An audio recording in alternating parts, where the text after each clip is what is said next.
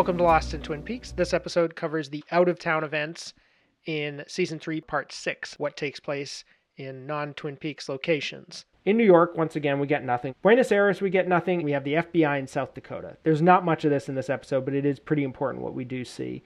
And it has to do with the whole Yankton federal prison storyline. And Buckhorn, in fact, is not in this episode at all in any way. No Hastings case. What we see of this storyline is Albert going to find Diane so that she can come talk to Mr. C in the prison and they can get her perspective on what's going on with him. And we see Albert driving along in some city. We're not sure if it's DC, New York, Philadelphia, or where. Of course, it's actually LA, but with the rain and heavy clothing, it doesn't seem like it. And Gordon is talking to Albert, and uh, we hear a woman in the background. This is our first hint that he's kind of a Lothario. Uh, well, I take that back. Actually, Denise told us that in part uh, four. So you know, we we know that he likes the younger women. We see Albert driving along, kind of grumbling to himself as he listens to Gordon having a good time drinking wine with someone far away and he's driving through the rain. He finds Diane in the bar and he sees this woman with a blonde wig turned around and she he calls her name and she turns and says hello albert. And that's it. That's all we get of that little storyline but it's pretty damn memorable. I'd also like to note that Max Von's which is a sunset boulevard reference by the way to max von Mayerling the character played by Erich von Stroheim that's the name of the bar and it's one of the great uh, twin peaks neon signs. It can stand up there with the bookhouse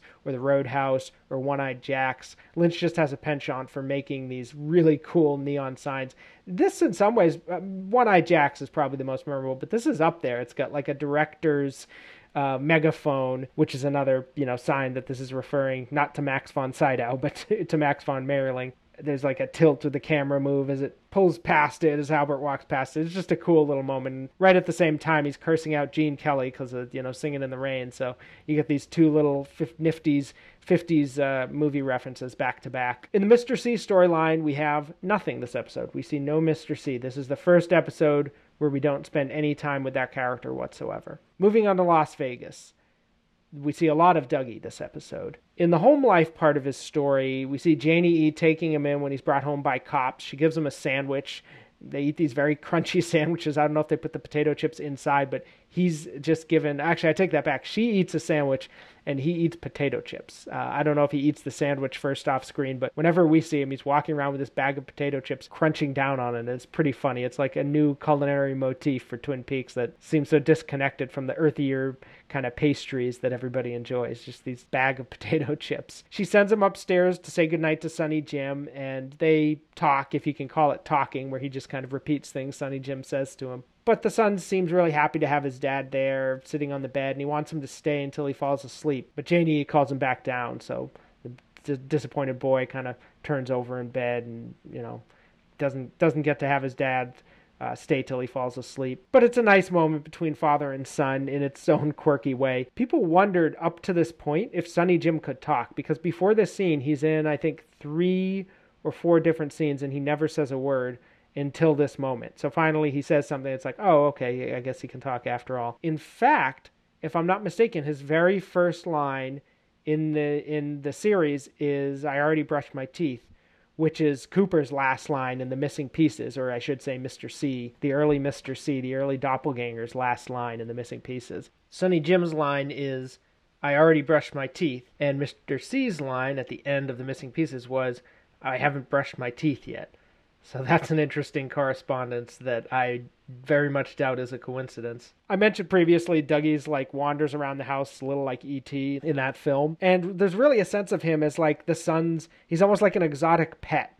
Here like E.T. or Gremlins where the son is telling him what to do and enjoying his malleability in a way that feels very Spielbergian. And it's it's interesting because it also feels a bit like other types of Spielberg scenes where you see a father and a son bonding. Steven Spielberg must have just loved this storyline. I feel like unless he was just frustrated with the Dougie not being Cooper, but I mean, how could he not appreciate this kind of skewed tribute to his uh, favorite storytelling motifs, you know, combining the father figure and the alien figure. And, uh, you know, he's talked, I think, about E.T. being some kind of weird surrogate father, where even though the son is sort of, or the boy is sort of treating him like a child, he's also this wizened figure who can comfort him. And it's like the desire for a father who is also rather than sort of an imposing authority figure, somebody who's more down to earth and almost under your control in a way, but still able to provide those fatherly functions for you.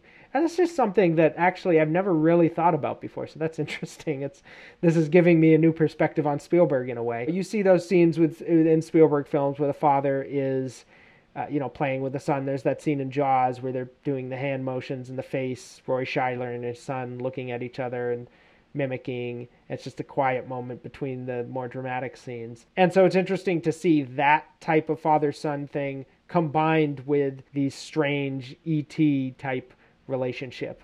Uh, going on as well. I also thought I spotted a monkey on the boys' table, which is kind of cool. Like the monkey at the end of Twin Peaks. I think the only time we see a monkey in Twin Peaks is in Fire Walk with Me uh, when when it says Judy. So that's interesting that the boy has the monkey on his desk. I, would assume that's not accidental. In the debt storyline, which folds into the home life storyline, uh, Janie E calls Dougie downstairs because she's just opened uh, an envelope that has a picture of Dougie, the old Dougie, and Jade walking out of somewhere.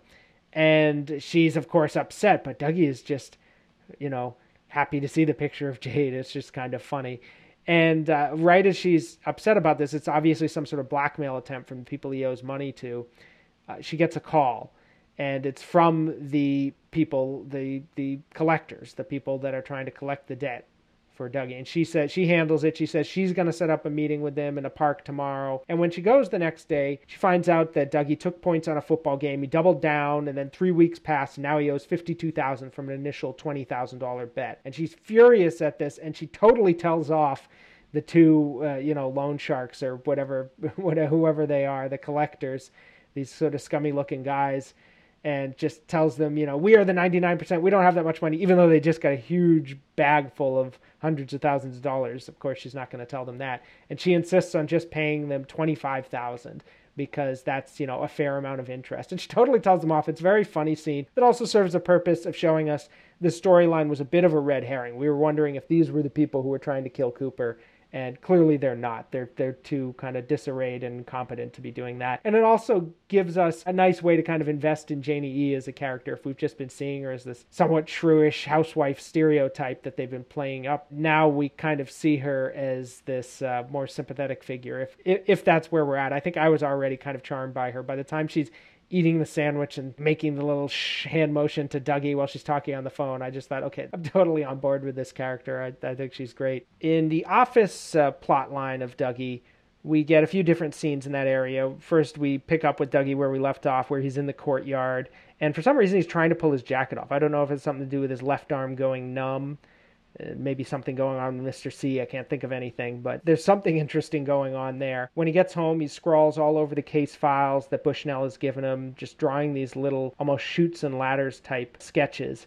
And later the next day, when he gets to the office, uh, Bushnell calls him into the office and uh, takes a look at these case files and is totally perplexed. But then something dawns on him. he seems to get what they're all about, which is hilarious. And uh, meanwhile, Cooper's looking at the poster behind him of Bushnell is a young man and he's kind of mimicking the boxing pose for some reason. And there's also a funny sequence in this part where he's waiting on the elevator and he tries to get out and the doors close on him. He's just standing there grinning as the doors open and close and then they, they he gets kind of compressed in them as he pauses to drink his coffee. It's pretty amusing. And there's also a quick shot of Anthony watching as Bushnell uh, calls uh, the Dougie Cooper into his office. Dougie Coop makes a strange uh, sort of motion in response to Bushnell when he puts his hand out to shake it. He puts his hand out and then he kind of turns sideways, almost like he's like dancing with somebody or embracing someone, just kind of holds the hand and moves. And he did a similar motion with Sonny Jim earlier. I'm not sure what it's all about, but it's funny because there are other times where he does seemingly random motions that do seem to have meaning. There's the scene where Sonny Jim points a, sort of a mock gun with his finger at him and he he touches his stomach, and there's a sense that it's recalling episode seven of the old series where Cooper is shot in the Great Northern. Uh, by a mysterious figure in the doorway, standing exactly as Sonny Jim is then. So there's these weird references across time and space, and I wonder if something similar is going on here, but I, I can't off the top of my head think what it might be. Oh, uh, one more thing to note is Anthony has a random picture in his office of a red balloon uh, floating over a bunch of cacti no idea what it means. I don't know what red balloons are doing in this series to begin with, except of course the Red Balloon is a you know, a classic children's film, and for some reason, The Return has more kids in it than any other David Lynch project. So maybe that has something to do with it. And on a totally pedantic note, whoever made those uh, insurance files spelled supplemental wrong, but that might actually be a uh, that could be on purpose to make it look like a more authentic document where you know the, the typos are real. I don't know. The assassination storyline has a lot of different elements in play this episode. We see Duncan get this visual message from Mr. C. It's just a red square that pops up on his computer screen. He removes these files from a cabinet